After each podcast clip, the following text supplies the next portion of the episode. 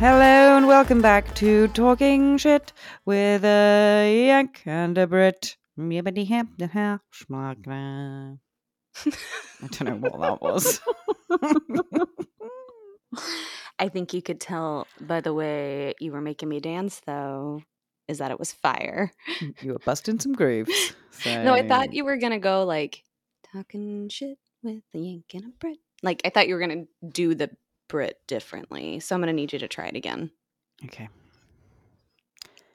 Welcome to Talking Shit with a Yank and a Brit. There we go. Very uh, I don't know, show tunesy maybe. Yeah. Oh, I felt like I needed like a top hat and some jazz hands, you know? Jazz- It's just all the jazz hands. that is how I will cabaret up my show at our cabaret. Just lots of this. Lots of this and feathers. Yep. While I For people that can't Chug. see us, we're jazz handing right now. a little bit of Charleston and flappering and oh god, yeah, I probably shouldn't do that. I don't think that would look that would go well. You guys would oh, not be successful. You wouldn't be a successful business. Oh. Okay, well, I can be the matinee show, you know, okay. when people come midday for the buffet or something. no, I just want you to I'm- walk around the venue, just going jazz hands. Just that's all you do, jazz hands. Just walking up to people and jazz handing them. That's all I can say too. Like I don't get to say anything else. Excuse me, miss. uh, Do you know where the toilet is? You'd be like jazz, Jazz hands. hands. Yep. That's it. Okay, review. Um, this place is really great. I, you know, I think a lot of the acts are really novel and interesting. Lots of beautiful women and men who are performers, but there's this one lady who I'm not sure if she works there. I'm not sure if maybe she's just like the special needs relative of one of the owners, but all she does is walk around going jazz hands. So watch out for her. She's a little bit scary. Great. That is that's going to be my legacy. Very enthusiastic, though. So yeah, she really commits. So she's committed to the role. Yeah. Well, what How have you been up week? to? Oh, I will tell you. Good. You Tell got it out before I did. um, busy weekend. I even had one of my friends comment on how many steps I got in because my like activity account is shared with some people, so you can see if I'm like meeting my rings. bitch. Yeah, and I am. Like normally that's what they see. Oh, I so know. I wonder if they're like, did Kate like put her watch on a dog this weekend or what happened? But like Friday, we went to the Minnesota State Fair, otherwise known as the Great Minnesota Get Together. And I think we probably Is that where they have the butter statues? That was the Iowa one, wasn't it? That's Iowa. Yeah. And I am actually a little surprised that Minnesota hasn't attempted to do their own butter situation, but Hmm. it's a very big fair with lots of different like exhibits and attractions that I honestly don't think they need the butter sculptures Oh, to okay. draw any crowds because it's so many people, there's so much food, there's so many things to look at including the people who are there. It's just nuts, but always a good time. I ate so many things. and I mean, one such thing was like fried fried cookie dough pie and like birthday cake mini donuts and ta- uh, Mm. tater tot crusted hot dog on a stick and Ooh. cheesecake curds. So, uh, you know, I did have to go get my stomach pumped at the end of the night, Yeah, understandable. but it was worth it. Good, good, good, good. And, you know, the inevitable clogged arteries that they uncover down the road, probably. Oh, that's a tomorrow problem. Yeah, it is. You're right. Mm. And then on Saturday, I did a, just a ton of manual labor for our friends in anticipation of their wedding. A Yeah, lot of shit. manual labor. It was very Doing what? sore. Well, my particular job was to basically mulch and like pull mulch and, and spread it out. And uh, it was just a lot of work from like 10 a 10 a.m. to 6 p.m. Did it? Oh, damn. Yeah. That is a lot of manual labor. Did you get Mm. paid or No, but I slave have- trade? Yes, yes, I was. It was definitely unpaid work, but I wouldn't have expected that because we wanted to help, and they fed us and, um, you know, provided us with lots of delicious snacks and drinks and stuff. So and- Encouraging quotes. Yep. I mean, they stood and were like, "Great job! Now get back to work." You know, pretty frequently, but there was some encouragement there. Well, they sat on the Um, porch and drank lemonade. Yep, and fanned themselves gently. uh, Levi was in town, and so he joined us Awesome. to help with that and go to the fair. And then last night, I went to yet another concert of some bands that I don't really listen to that much, except for All American Rejects. Nice. Who else was there? So it was the Get Up Kids, the starting line, um, New Found Glory, and then All Mm. American Rejects was the headliner. Mm. And it's a tour, and they're like swapping out other bands. So it was like the starting line's last night, and then Motion City Soundtrack is like replacing them. Right. But had I known that when I bought the tickets that Motion City Soundtrack wasn't going to be playing, I'm not I'm not sure I would have been as into going. So Oh. yeah. Was Nigel happy though? 'Cause Well, I what know he's think? quite a fan of all of those. Yeah, he was definitely living his best life. He's Really like, was. Kate, hold my bag. I need to get closer. Yeah, pretty much. Uh, and I stood in the back just with like his his purse and his coat and his drink. You know, when he was not crowd surfing, and you know, looked at my watch inside a lot. Yeah. No, it was a good show. I mean, that's all music I listened to, even if it wasn't those particular bands. So it was a good time. Nice. Lovely. Mm, yeah. How's your Sounds weekend? What have you been up to? Well, I've been hanging out with my new squeeze. It's That's time. right. You heard it first. I am in a, I'm in a relationship, people. I'm off the market, baby. I am so surprised at this news. I had no idea. Tell me everything. Yeah, it's been very nice. Uh, came and watched me sing one of my gigs, Nice. and we just did like nice coupley things, really. Um, I also paid a paid played a prank on him. Did you give him a heads up that you were going to be telling me and the world about this? I think he'll be fine with it. Okay. Just curious. Won't you? Um, yes, Gemma. oh, was that him? Where is he? that's Un- under your desk? Tied him up. So we have quite a um how you say uh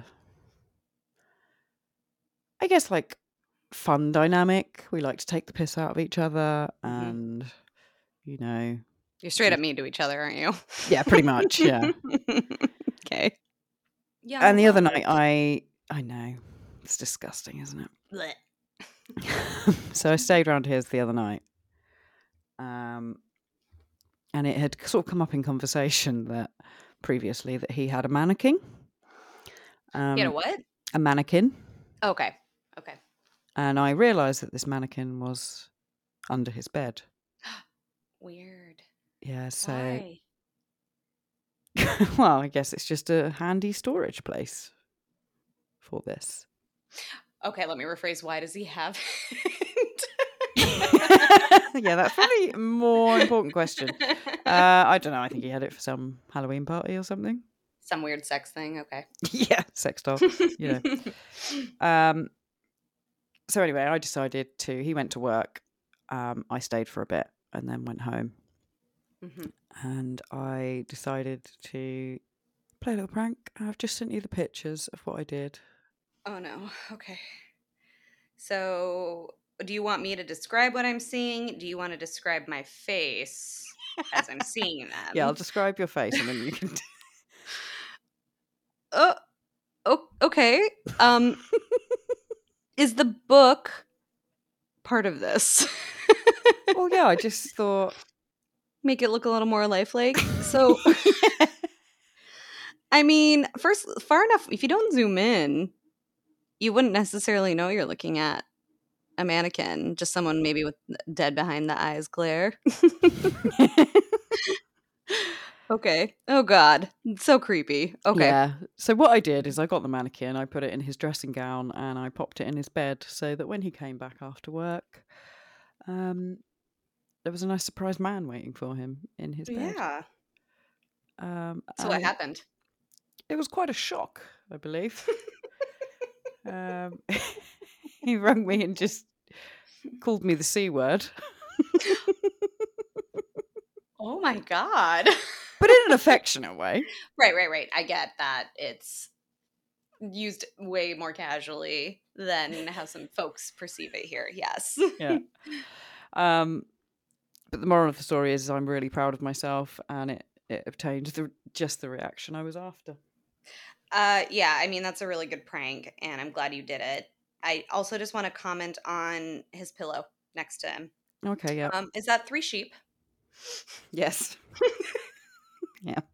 I think there's a matching one kind of tucked behind. Okay, well I'll stop there. so I want to know more about these pillows. I don't know much about them apart from they've got sheep on them. Could you get some some of those details for me? Yes, I will. Um, Alan, if you could give us some feedback, I'm going to call him Alan. Yeah, Um, perfect. If you could uh, give us some feedback on the, the sheep pillows, uh, where they're from, what they represent, and how they make you feel. Yeah, treasured treasured family heirlooms, or did you just see them at the shop and you're like, "Ooh, I must have those." I like them. Let's not like get confused. I'm not making fun of them. I like them. Good. Okay.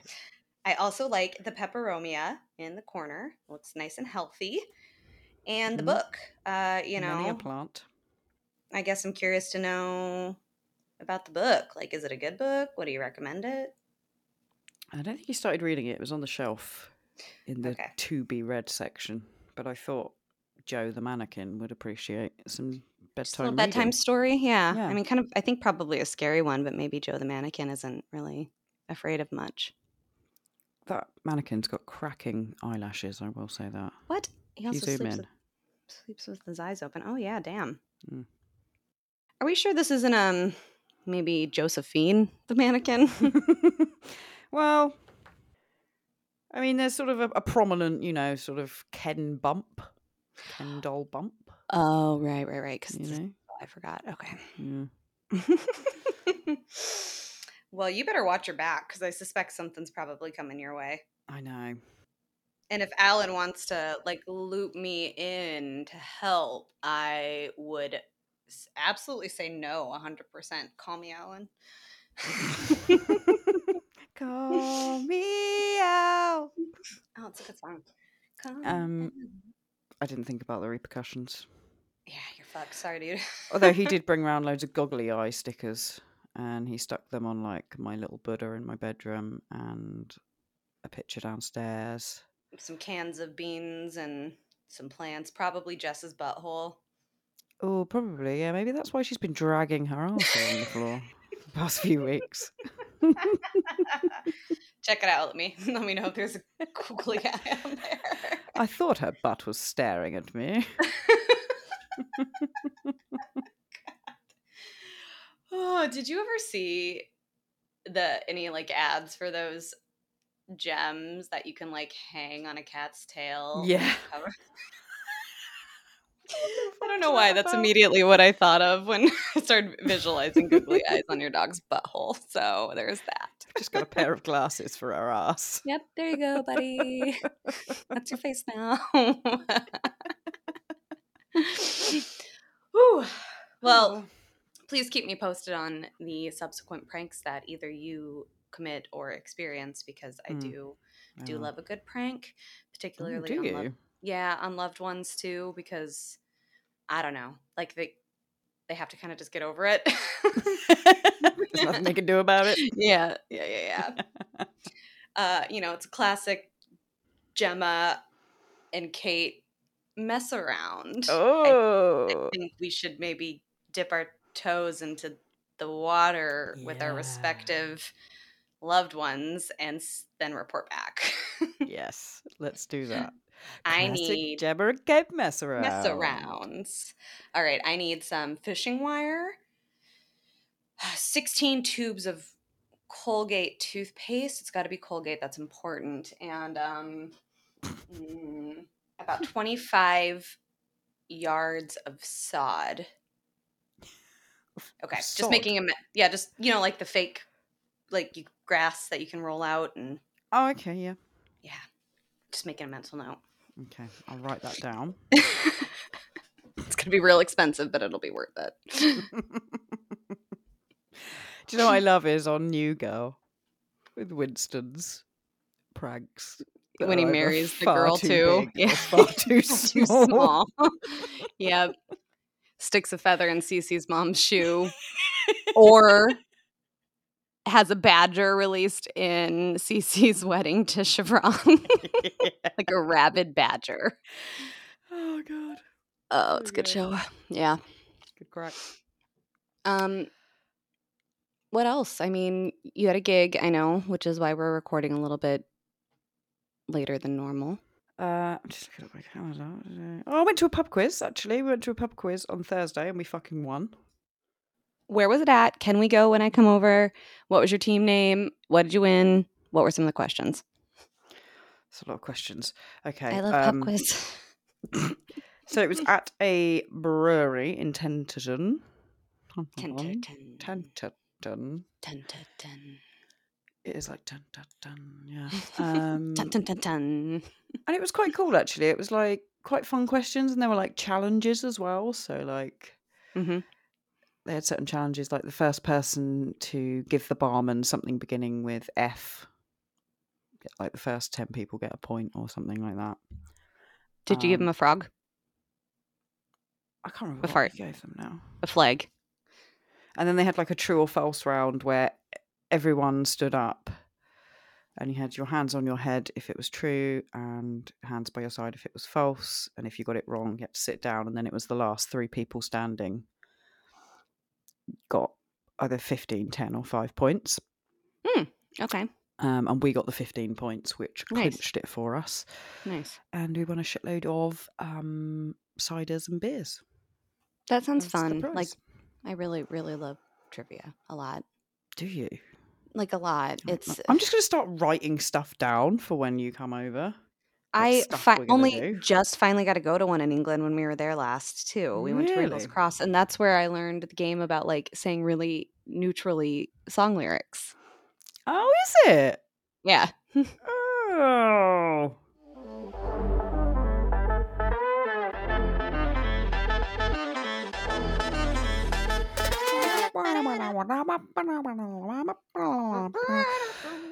Actually, I'd like to do a little shout out. I mean, we've noticed in recent months that various Instagram ads are using the same music as this podcast. Oh yeah. Um, there's now the Emma mattress Yeah. advert, which is on national TV, which is using our pod music.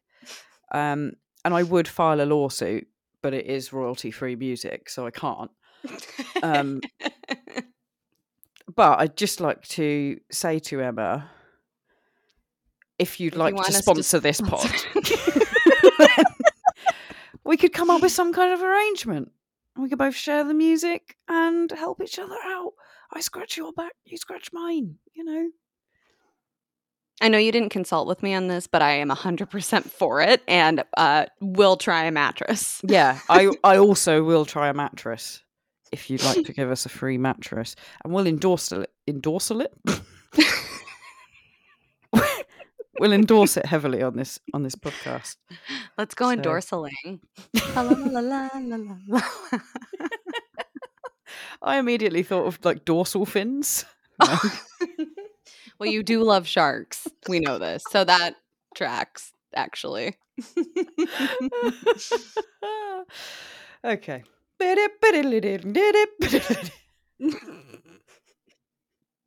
okay.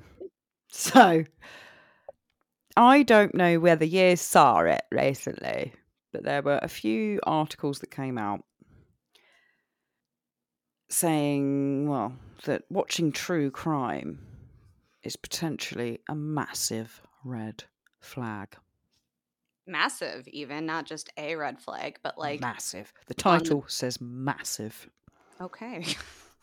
I, I don't think I did see this actually, So, Oh, really? give me some more details. Okay, well.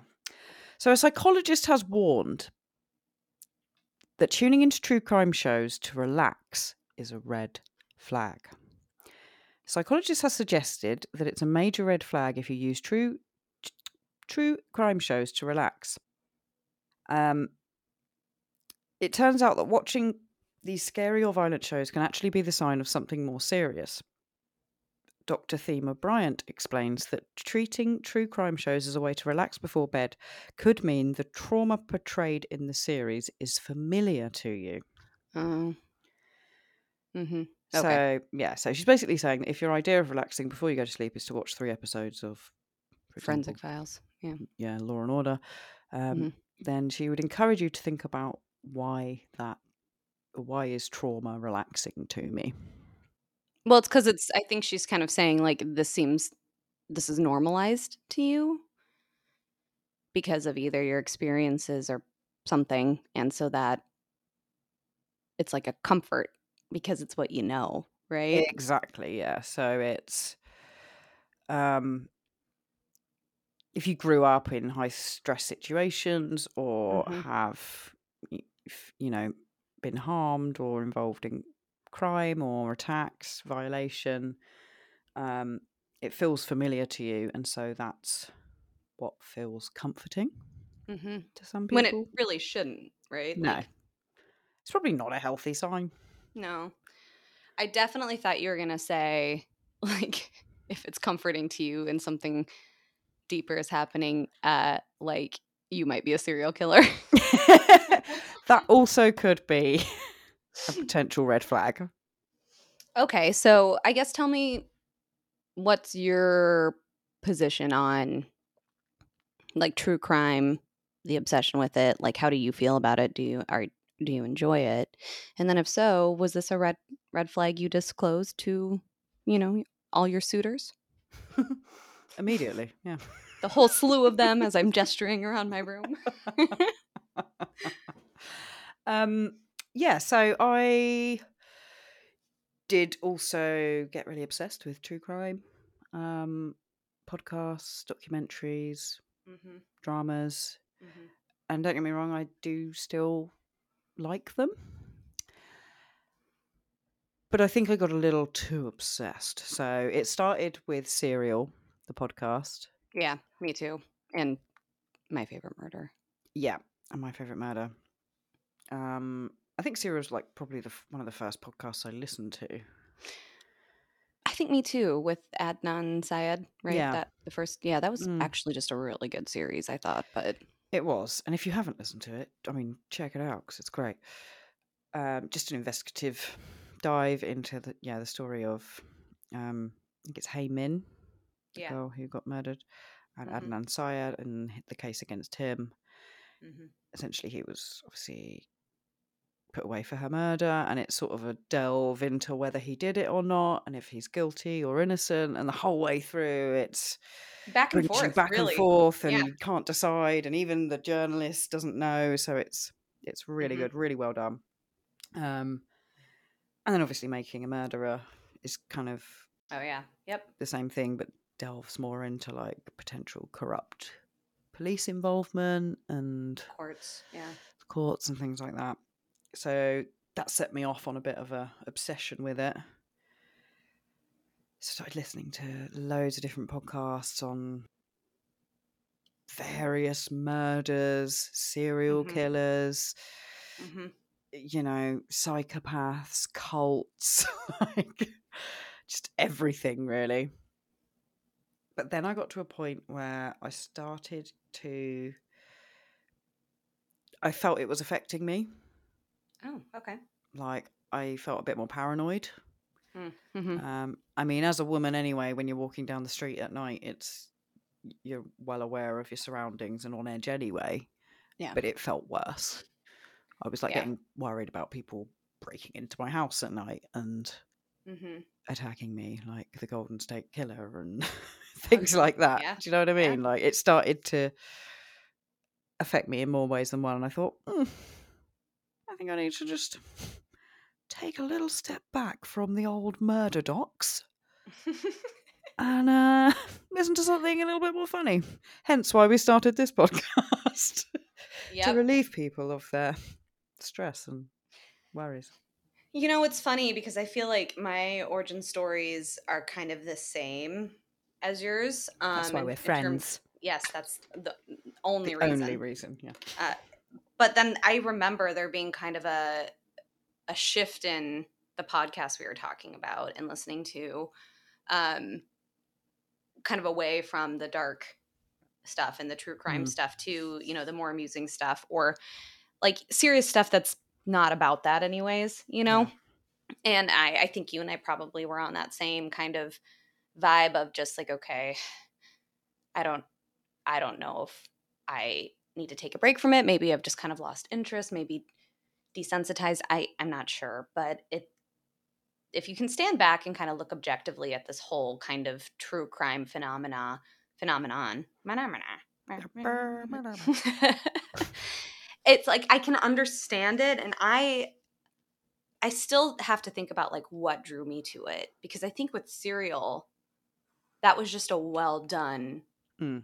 Story that was more than just about this murder right Yeah. so but then like my favorite murder which has this kind of blend of humor and telling the stories of the victims. And I know there's people out there who kind of feel strongly against some of their work, and there's people who really love it. I really kind of, I, I'm, I've kind of stopped listening to to that podcast as much too. Um, but I think there's something to be said about the fact that like finding humor in kind of some really dark stuff, as much as that can really kind of be initially horrifying to people. There's there's something mm, what's the word I'm looking for? There's something to it in terms of like processing it, I guess. You know what I mean? Yeah, I think it's a. It's. I think I can't speak for men, but I think for women at least, it's like it's a way for us to learn, Mm-hmm. especially in, obviously in relation to, to serial killers, and Mm-hmm. because the most people that get murdered are women. Mm-hmm. Um, and I think it's a way of learning how to potentially avoid those situations, how to protect ourselves, and like signs to look out for in the real world. I think that's why people are drawn to it so much.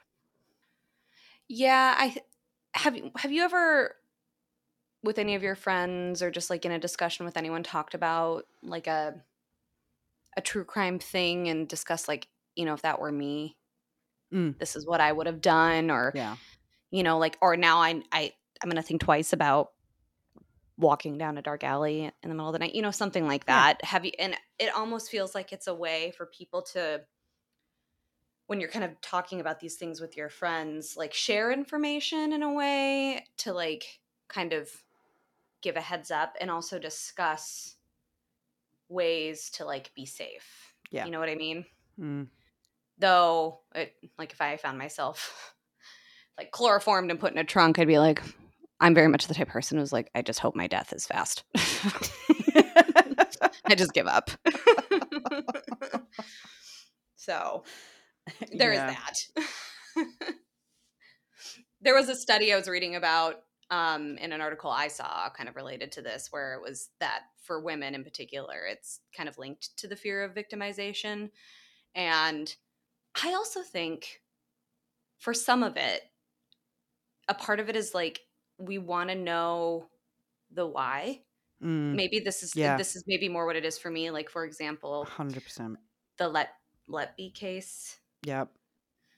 to to me it's the it's the why of how someone could do that and wanting to, I guess, seek meaning behind their actions in a way that Mm.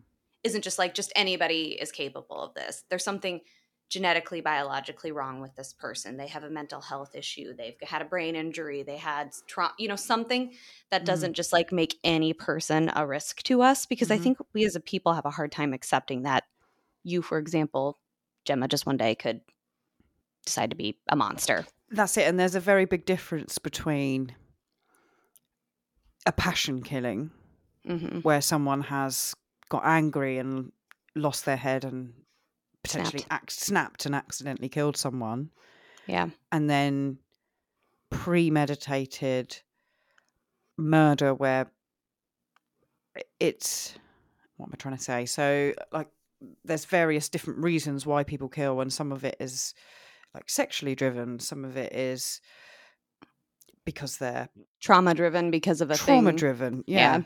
yeah, um there's so many different reasons but it's so alien to us as quote unquote normal people. Hmm um and especially cases like the letby case where you know she it would appear she is guilty of killing and attempting to kill numerous premature babies.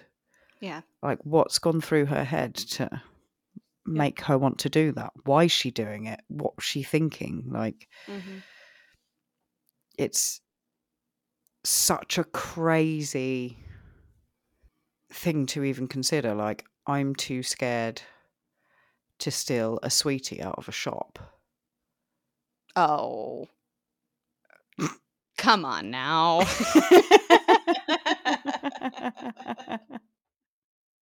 no, but I yeah. am. Like, I feel extreme guilt doing things like that. For someone to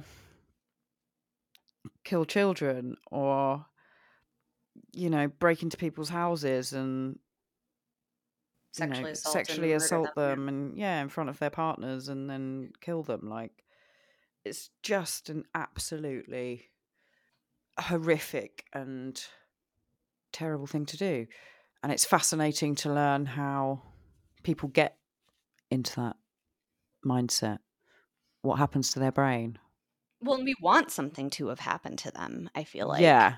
right? The Like, most scariest thing is when nothing has happened. yeah, they're like we can't like the parents are like I you know there's They had a great had a upbringing and yeah and no TBI, no trauma, and it's just like this is just who they were. And I think you know you can probably go through a bunch of different like big killers in history, and some of them have some of those things. Some of them had like a really traumatic Mhm. upbringing or experienced had trauma too, or or something, and then kind of became known as I can't I I could probably name several so- serial killers, but I I can't say I would recall that their actual background. But like Ted Bundy, I think is one where people are still like, yeah, not really sure why bro was like that. Nope. You know?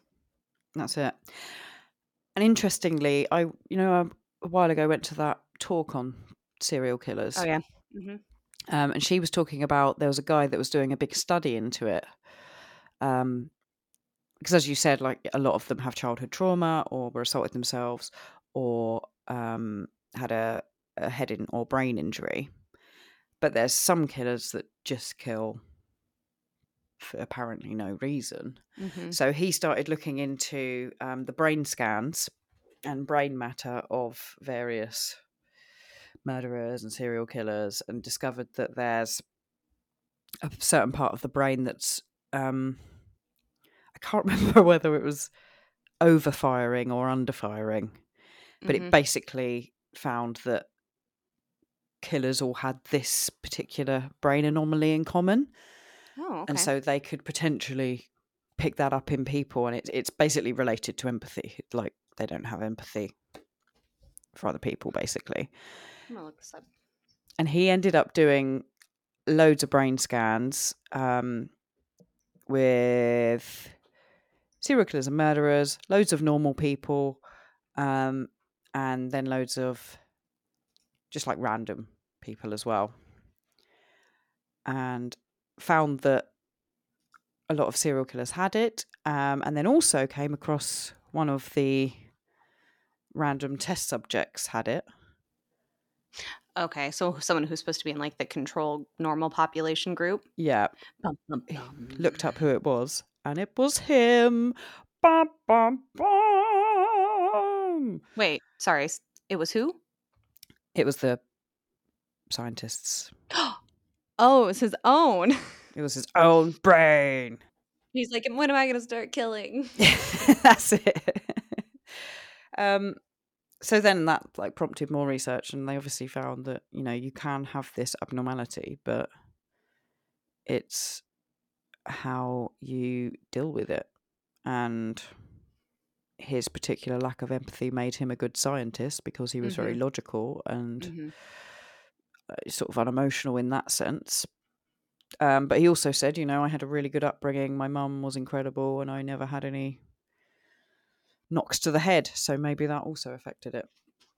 So it's kind of fair to say there's a correlation amongst people who kill and this brain abnormality, but that doesn't Mhm. mean everyone who has it is going to be a killer because it probably is a vulnerability that needs some other thing to kind of trigger it, right? So because he didn't have a a difficult childhood, he had a good upbringing, lots of support, you know, probably didn't experience a lot of things that a lot of the other ones did. He it didn't almost like cue that abnormality in a Mm. way. And that's true about mental health um issues as well because you think Yeah. about certain mental health issues, mood disorders, personality disorders and we talk about like are they genetic, is it nature, is it nurture? hmm and i think like for the most part there's it's a bit of both we don't know for sure but there is like a genetic predisposition to certain things if you have family who has depression for example you're Yeah. more likely to or bipolar um, doesn't mean you will but you're more gen- genetically predisposed but you also kind of need like um like a catalyst a little bit too Yeah. to kind of spark it Mm. so for him, what made him like particularly sec- successful was because of perhaps some of this, plus Yeah. his nurture, his environment. hmm Whereas those people who did kill didn't, and it sent them down, you know, a different pathway. I guess interesting. Yeah. I think he was like the great grandson of some prolific murderer as well that he found out through this. Oh, Um, so it seemed to be a genetic mm-hmm. thing. I'm not talking very well today. you had the day off. It's okay. Yeah. Um, I also think one of the reasons I've kind of I've not gone off true crime. I'm just not as obsessed with it anymore.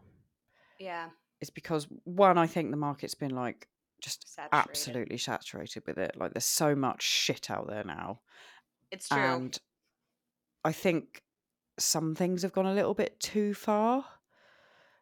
Like some people, in a way, glorifying mm-hmm. serial killers, not respecting the victims. Like the stories are always more about the killers and not the poor people that lost their lives.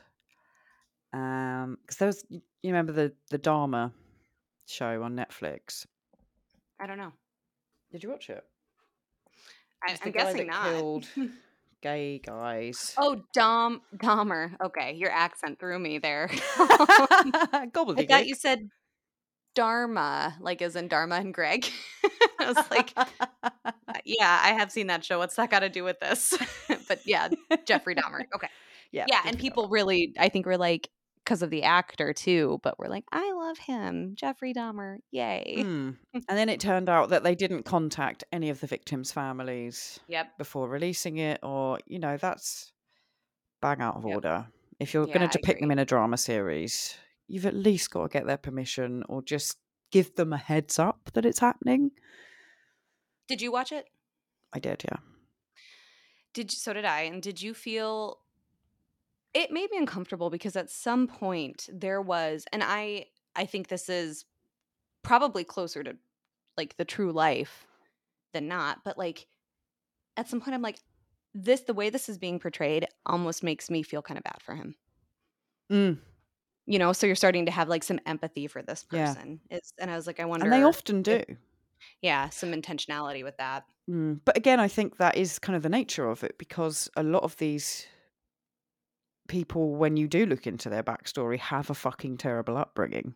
Yeah. And there there have been certain docs or shows that I've listened to where I I am like, fucking hell, like I I can un- not understand why they're doing it, but I can understand how they've got to that point. Like Yeah. they've had the most terrible Just life. no chance in hell, really, No. to be a functional human, right? That's it. No, and I think that's the other reason too that we try to seek motive and intent behind such horrible things because it's just even if we can't understand why, I can't understand why this this nurse did this to all these babies. And like I- it seems like she put herself in a position to have access, which is even worse, right? Like Mhm. but like I would it would make me feel a little less uneasy, upset, confused about it if I knew for sure that it was because of I don't even want to make excuses or give examples that could be her motive, but you know what I mean, I think. yeah. Right? Just where it's Mm. like I guess like those things made her snap. Yeah, it would. mm, yeah, not understandable, but it would make it easier It's an answer to, what an otherwise yeah, otherwise kind of like senseless thing, right? Yeah. It makes no sense. And Mm. we need to have order and labels kind of in order to be able to process things, Mhm. which is why people go to therapy, you know? Yep. um, to kind of identify the things that you know dictate our actions and what why we Mm. are who we are. And I think I don't think any of these people could have like I don't think this Letby person could have gone to therapy and probably had have that change her, but who knows? No, and I think the the scariest thing with her is that you know she was clearly uh, she's been described as very intelligent, very conscientious, um, and I think for me the thought of killers being very intelligent and very aware of what they're doing even scarier mm-hmm. Like like Ted Bundy, like he's described as good looking and Mm, charismatic, charming, charming, yeah. and you know, not your typical Mm-hmm. serial killer. I mean, I don't know what a typical serial killer looks like or is meant to look like, but Right. that makes it all the more scarier because it's like a wolf in sheep's clothing. Well, and I don't you think that there's probably people out there who are a little bit nervous about like giving birth and they're side eyeing their nurses now. Like Yep.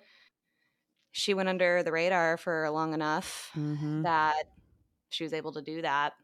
I, it would make me wonder. You know, you put a lot of trust in to people. I put a lot of trust into, you know, strangers all the time that they're not gonna be monsters who do something Yeah. horrible. Like I let people come do service work at my house and just hope for the best. You know, Yep. Just hope I don't get murdered.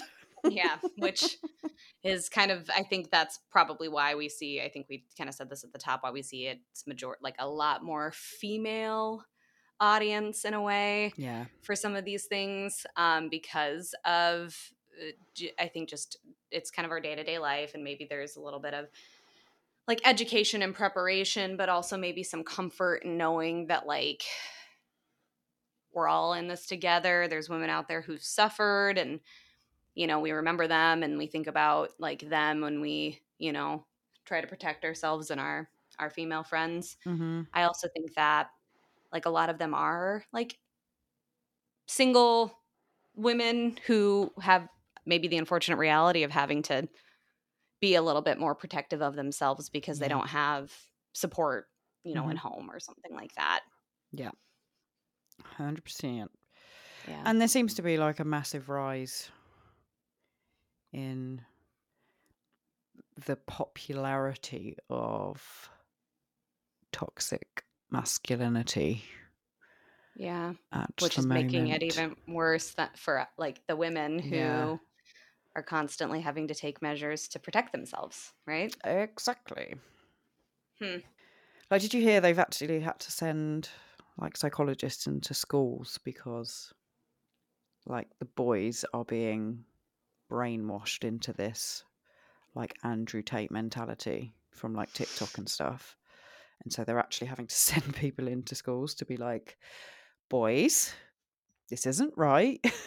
you can't actually treat women like that. And this is how you should treat them as equals because it's not actually acceptable and it's very dangerous and harming. And like, what?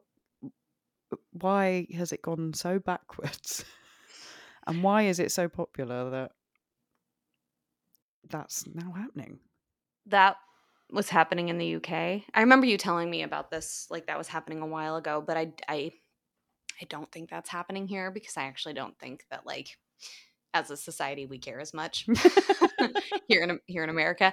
Uh, no, yeah, it's unfortunate, but mm. I I feel like I've been thinking about like toxic and fragile masculinity for a long time because you know we see really horrific things happening to mm-hmm. women by men, either like men they knew or strangers, because of en- entitlement and like gender roles and like kind of uh, I think some of the the expectations we put on men and women. Mm. And I I think we talk about like the shame that it is that it's happening, but we never actually talk about why. So if if there were people sending psychologists into schools here, then that would mean like we actually care about something. Oh, yeah. Poor little America. yeah, yeah. Oh God. So, did you did you see any follow up about that? Like, is it effective, or were the boys like, no, we No, want to be toxic? One thing that I think about is is it this like idea that men can't be emotive, men can't have feelings, men can't, men have to be X, Y, and Z that Mhm. leads to like this kind of repression of themselves. And then, like, the only acceptable form of like emoting from a man is anger, right?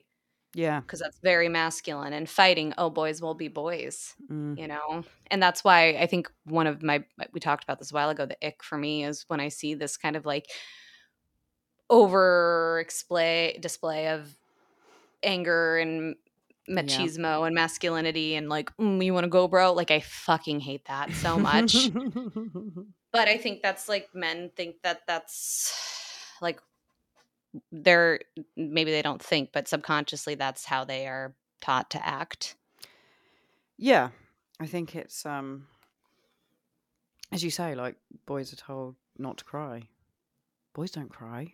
mm-hmm. And that's actually your body's way of releasing trauma and releasing emotions. So Mm-hmm. if they're holding all that in for yeah 20, 30 years, the only way they can act out is aggression and violence. Um, Yep. And then, you know, there's people pushing it like Andrew Tate. yeah tell me what you read about him Um, well, to be honest, I've like stayed away from him. Obviously, I saw that he was arrested for human trafficking. yeah Um, looks like real good role model boys nice Yeah, well done. Um, looked like he ran like a webcam business.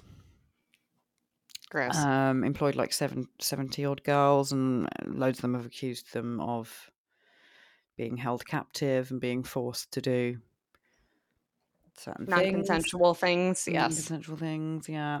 Um, so I just had a quick look at some quotes that he has made. He see, it seems he doesn't like poor people. He doesn't like women. He seems to think that in order to be successful, you just have to have lots of money and drive a Lambo or a Ferrari. and don't be beta Don't be bitter. Um, he doesn't think depression is real. It's when you're beta. Um, so he said here about men crying. He said, "Oh, real men cry, and women can cry, and men cry too. There's nothing wrong with it, but there absolutely is something wrong with it. Life as a man is far more difficult than life as a woman." okay. He said on children, I think the most important thing anyone can do in their life is have children. When I speak to some of these feminists who are like, I don't want kids, I think you're the most miserable, stupid bitch in the world. I feel seen by him now. It's all about like rejecting weakness. He says, reject weakness in any form. You don't need to be handsome, you just need to be scary. How? Get big in the gym, have status, make money, and be competent and dress like a mafia boss. Got cancer, bro. That's just weakness. Yeah, man. so, did you ever see the Barbie movie? no, I haven't yet. Okay. I will refrain from discussing that further at this juncture. Okay. Hold that thought. I just wanted to do some on on the women ones because these are these are in, they're exciting. said I was getting on a plane and I could see through the cockpit that a female was a pilot, and I took a picture and said, "Most women I know can't even park a car. Why is this woman flying my plane?" And they banned me. Okay. Females are the ultimate status symbol. People think I'm running around with these hoes because I like sex. That's nothing to do with the reason why I'm running around with these bitches. I've got these bitches so everyone knows who the Don is.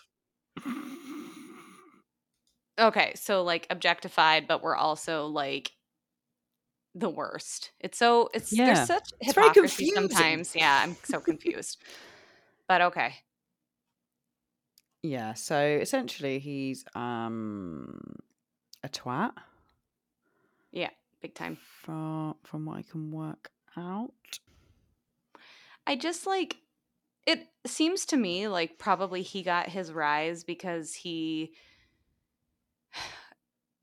was like maybe rejected when he was younger. Maybe he was small. Maybe he was kind of a nerd or a loner and felt like he didn't get enough attention from women Mm, and became sort of like have you heard about like incels? yeah. You know, like Yeah. that whole group where it's like, I hate women. They don't want to fuck me and fuck them. But Mhm. then, like, all they want, like, as soon as they get a girlfriend, like, some, it's just like, it's such a nag. Like, well, if you don't like me, then I don't like you. Fuck you, then. And I just, I don't understand how. No, I guess that's just it. I just don't understand. No. I don't understand either. I don't get it. Can someone explain it to us? Yeah. if we could get some some alphas on to explain uh what the crack is. I think yeah. I mean, here's a quote as well which sort of sums it up. I think the women belong to the man. mm-hmm. So they feel like they own us. And maybe they're threatened because historically and traditionally the woman did belong to the man and and we relied on men for you know our, our money our food. You know historically we, we had to get married to a man because otherwise we didn't have Yeah. anything when we we couldn't work and that was how you kind of carried on like supporting your family as a woman right? Yeah so maybe it's like like an ancestral trauma as well? Yeah. But then not all men are like it are they? There's No. there's lovely men out there there just seems to be a weird little bunch that can't get over it well and i think harkening back to kind of like your days on the dating apps Mm. i'm assuming you encountered some of them right like Yeah. you maybe didn't respond fast enough or you were kind of like no you know thanks but no thanks or didn't laugh at a joke and it was kind of like well you're ugly anyways it's like you swiped right on me though Yeah. you know so but yes it seems to me like it's like with anything there's the the bad apples that ruin the whole bunch so to speak yeah um but they're always like the most vocal too so and i just you know we think hear about feminism almost as sometimes as if that's a dirty word too but i think a friend of mine said this to me after we saw the barbie movie about kind of the point is that the patriarchy and like masculinity actually is really not working for men either. And it's really kind of harmful Yeah. for not only women, but also men. Yet it still exists and gets, you know, it seems like it's kind of resurged. And I think part of that is to do with Trump and some of his bullshit too. Yep. Um, and making it kind of more acceptable to say things that perhaps people didn't want to say or like say that they believed in. So they at least faked it. Mm. which is why you know i think there are so many women falling for kind of like that fake persona and then it's like oh it turns out that this person was an abusive piece of shit you know and then we see the issues like the kind of prevalence of intimate partner violence and like you know sexual assault from someone you know whether it's a long-term partner or a short-term partner or a friend because of this kind of entitlement and like Mm. i you know maybe one day we can talk about our own experiences kind of um with horrible relationships or having to Mhm. you know have just terrible encounters with men but i often joke about this even though i shouldn't um for a couple of reasons but just like i there was a serial like groper molester rapist thing going on when i was in college Mhm. and to the point where like the school and the local law enforcement basically created little shuttle buses for people at the end of the night to get rides home men and women it wasn't exclusively women Yeah. but like primarily for the women because they were the ones who were getting attacked and i was like "Pfft, no one's gonna molest me. Look at me. I'm fine. I'm gonna walk home by myself. No biggie. And i did. And thank yeah thankfully nothing happened to me. But like that was how i think also because of society problems i was like how like i would be very arrogant to assume that someone would want to attack me. Oh God. But there was like yeah i think it was actually a couple different guys doing it but just like basically waiting for drunk females walking home or just alone maybe not drunk in the middle of the night and like basically jumping out of bushes and like groping them i don't think anything Mhm. went much further than that but obviously scary and like disgusting and what the fuck Yeah. like we can't and then it's like well walk home in groups or get a ride home why do i have to moderate my behavior Hmm. for you you know let's teach Yeah. men to not do that instead And yeah, exactly. I once had an experience on on a bus. I was coming back from college, and um, funnily enough, I I sat at the top of the double decker bus, and there was like a homeless guy walking up and down, like clearly on crack or something. hmm and I was really scared of him. And this guy then got on the bus and sat in the seat opposite me on the other side of the aisle. And I Okay, thought, oh my so- God. Yeah. Okay Yeah. So, like, parallel to me. Yeah. And I thought, oh, thank God he's got on. Like, at least I'm not going to get attacked by this homeless guy now. And halfway into the journey, I like noticed out the corner of my eye that he had undone his trousers and whacked his dick out and was just sitting Oh. there my god with his cock out. And I was Mm. like, it like the normal guy not the homeless man yeah, the normal guy, my savior. normal quote unquote guy yeah Mm. And he was like smirking, and it made me feel physically sick. And I was, Ugh. you know, I was quite young at the time. I was, well, I must have been 16, 17, to be fair. right even so like so, no skills whatsoever to like protect yourself ask for help No, respond no. because like at that point you're like just don't make any noise and be polite exactly. And that's exactly what I did. Um, and just sat there and tried not to look at him until I got to my stop and then ran off and ran to my parents and told them about it and called the police. But the police then didn't get in contact with me for another three months. And I then had to go into the police station and they did like a photo lineup where I had to try and pick him out. oh three months later Three months later, of I think it was 60 mugshots. when you were more nervous about the homeless guy and then really probably as soon as you saw the other guy's penis chose not to look at him again Exactly. makes sense. Yeah, yeah, yeah. And it turned out I heard through other people that there had been this guy who had been flashing school kids on Yeah. the bus for a period of months. And nothing seemed to have been done about it. And bear in mind as well, we have CCTV cameras on buses. Mhm. So if if they had wanted to look into it, they probably could have, you know, at least pinned down where he was getting on, where he was getting Mhm. off, what Mhm. times he was targeting people, things like that. Um, but they didn't do anything about it. And by the three months point, I could not remember what he looked like. Got any pictures of his penis? Because maybe. um, but that's the kind of behaviour that escalates as well. It starts off with flashing, oh yeah. then it Mhm. escalates to something else because they don't get a thrill out of it anymore. hmm And it could have, you know, potentially have escalated into something much more serious, but it didn't seem like it was being taken seriously. Do you think that that's something you could have like maybe said to the driver at all?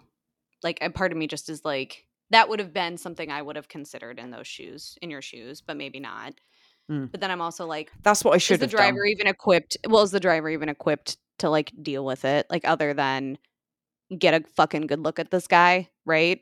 Well, I I think I did speak to someone about this and they said, yeah, you, what you should have done was speak to the driver when you were about to get off. Mhm. And what he should have been trained to do is to stop the bus, not let anyone off, and call the police oh, yeah, and get Okay. him arrested there Good. and then. So that's what I should have done. be like, but yeah. I was so know. I was just so Yeah. like just wanted to get out of that situation. I was like, I just want to get off the bus. It goes back to like this kind of debate about should we be teaching kids younger, you know, in in school, like here's what to do if this happens, here's what to do Yeah. if this happens. And Mhm. some people are like, "Yep, we got to teach kids how to like know what to do to stay safe." And then it's like other people are like, "No, let's teach little boys to not be fucking perverts." Yeah, you know, and it's like not to rape. that's it's probably both. It's a conversation about Yeah. both, right? Um, but I, I, like I said, I don't know if I would have thought of that either. And you know, depending on how the bus drivers are trained, like putting, like, imagine if it was just like a little old lady. Would you want to put her in that situation? Like this guy's showing me his junk upstairs. He's kind of scary, and she's like, "Okay, dear, let me just go have a chat." yeah. Yeah, it's tricky, isn't it? yeah. And you don't know how I, you're uh, going to react in that situation until it happens, really. No, and nothing quite like that has happened to me, though my own experiences um, more involved people I knew. Mm, Um, yeah, I've got. but some of them as well. similarly, no clue really, like other than blame myself some for some reason. Yeah. Um, like I am the reason this happened to me. Mm, So, um, I don't know.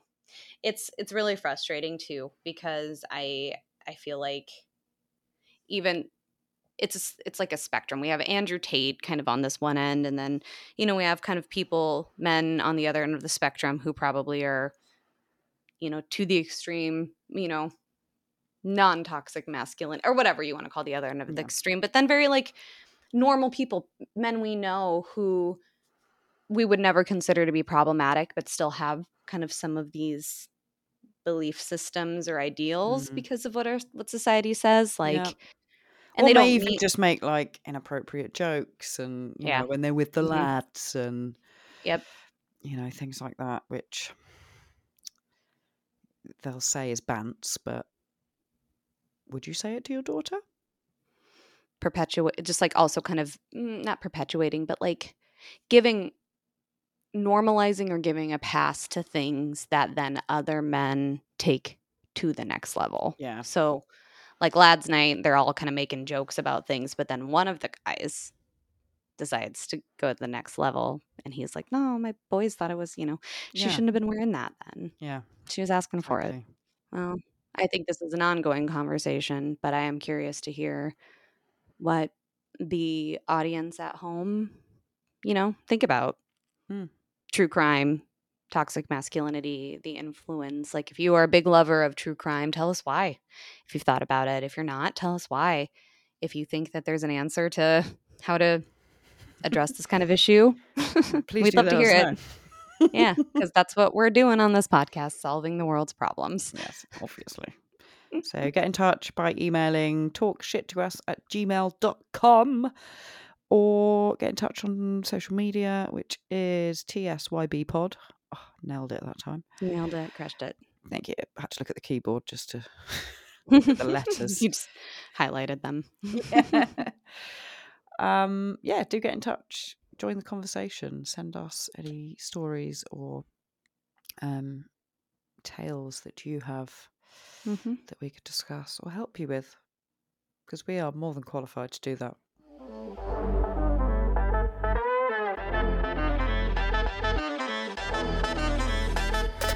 Am I the asshole? You know you are, baby. Yeah. That's very high pitched, that one. Sorry to all the dogs and people listening too loud with their AirPods. Okay. Am I the arsehole for telling my fiance that if he expects me to contribute 50 50, we have to make some serious lifestyle changes? Hmm. My fiance sat me down yesterday and gave me a long talk about how he feels like I don't contribute enough to the household, particularly in the financial sense. I was a bit caught off guard by this, but was willing to hear him out since he wasn't wrong. He makes a lot more than I do, and we've always split bills accordingly, which end up being about 80% him.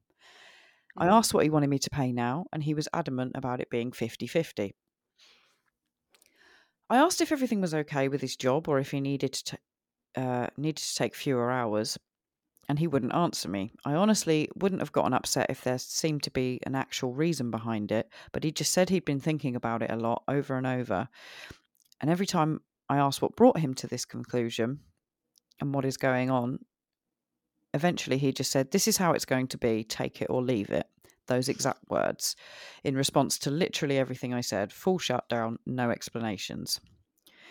I told him that was fine, I'll take it, um, and asked if he'd made a Zillow account yet or expected me to. Now, I don't know what Zillow account is, but I think it's like a house. Spell it. Z I L L O W.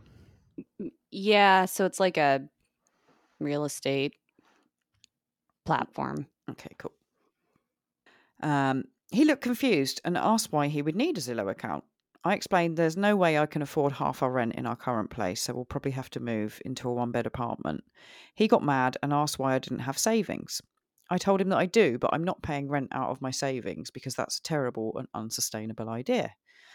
I also began to go over what our new food budget would be, our new entertainment budget, and that we prob probably would have to sell the cars and get one less expensive because I can't afford half the payments on an Audi and a Land Rover. Mm. I then explained that date nights would probably have to be reduced too, um, but we could still do things like Buffalo Wild Wings or something. And I preferred Thursday nights because you get two orders of boneless wings for one. Oh, the gourmand. Do you remember when we went there? We, we took you guys there. It was the it was the place we went to with the wings, I guess. Oh, really? When you guys came for the wedding, yeah. I do not remember that. it's not good. okay. um, okay, so basically, if he wants me to pay half, we're living within my means, not his anymore. He kind of agreed to it, but since then he's been incredibly angry. He's not saying or doing anything, but it's like he's walking around the house in a cloud of piss. Sorry, a cloud of pissed offness. I sent him six Zillow listings, all of which he's called uninhabitable for various reasons, some of which I think were valid, some I disagree with. He's now saying that I'm being unfair and manipulative, um, and that he tried to come with me with a ser- sorry tried to come to me with a serious concern about our relationship, and I'm making it impossible for him to talk to me, and bulldozing all over him. Am I the arsehole? No. Hmm. I have a couple comments, observations, if you will. Hit me. Well, when he was like, take it or leave it, and she's like, so I took it. Ha- that is, I'm impressed because to me, with that, it's my question would be, how is this a partnership when you sit me down to say, this is what I decided, this is what's going to be happening, and I'm telling you that based on what I earn, that's not possible? Hmm.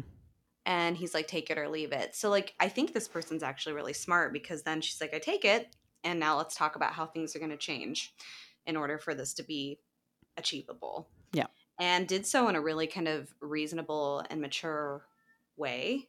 And his reaction, I'm not sure what he was hoping for. Mm-hmm. Like her basically contributing every cent she earned outside of her savings to cover her 50% portion and then being like, I don't have any money left over. I guess you're going to have to pay for all the fun things we do. Now, I'm not sure if he was trying to like come up with like get her to leave him or break up with him or kind of like restrict her financial like security. I guess I I would be questioning this guy's motives Yeah. big time. Mm-hmm. And so no, like his response is what makes him the asshole. Yeah. I mean, I'd get it if if they were earning equally. Fair enough. Mm-hmm. But they've gone into this partnership. He's fully aware Mm-hmm. of how much he earns, Mm-hmm. and he's obviously created a life for them, or they have together, where he's fully aware she can't afford to pay fifty percent of the rent and the cars and you know their lifestyle. Mm-hmm. So I think a few things could be happening here. Like you said, I think he was trying to break up with her, but without to do it, actually doing it. Yeah. Yeah. Yeah. Um, he was trying to find an easy way out, but she's called his bluff. and now he's Yeah. like, Oh, I'm mad because she won't do what I want her to do. If she realizes that though, then baby, leave him. He doesn't Mm. want to be with you. But anyway, yes, Yeah. go on. Or potentially something's happened in his life, like he may have lost his job or Gambling debts or something. gambling Some- debts, yeah, something like that. And now he's panicking about money, but he's not willing to actually be honest about it.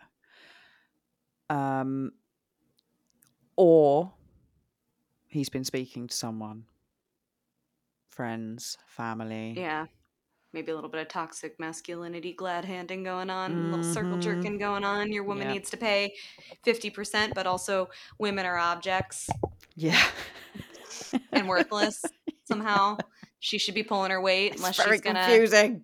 stay at home and service your needs. I don't know. Um, but yeah, I agree that maybe there's a little bit of like, why isn't your woman paying 50%? They want feminism and equality. Yeah. Can't believe you're paying everything for her, mate. You need to fucking make her pay off. Woo.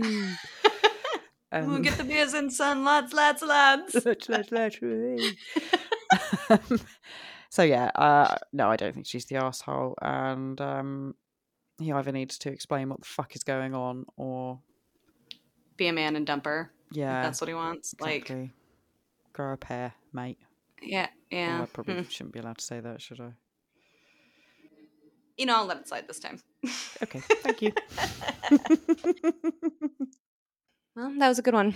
I hope she is thriving on her own, paying her own bills and living her best life because she can afford exactly what she needs and wants and got rid of the dead weight. yeah, girlfriend. Get it. Well, there we have it. We've uh, delved into true crime, toxic masculinity, and uh, Finances. finances. All the important things. And uh, All the important things. that's what we do here. Right, well, uh, we'll catch you all next week. And um, in the meantime, if you've got any questions, dilemmas, problems, stories, anything funny you want to share, any Soup recipes. soup recipes, Pictures of your animals. Um, your favorite thing that happened to you this week. your favorite pair of socks. Yeah. Um, good pranks that you've committed. Yeah, share your pranks. Ideas Give for me some pranks. tips. Give me yeah. yeah, ideas for pranks. Ways for Gemma to not be pranked by Yeah. Alan. How I can protect myself, please.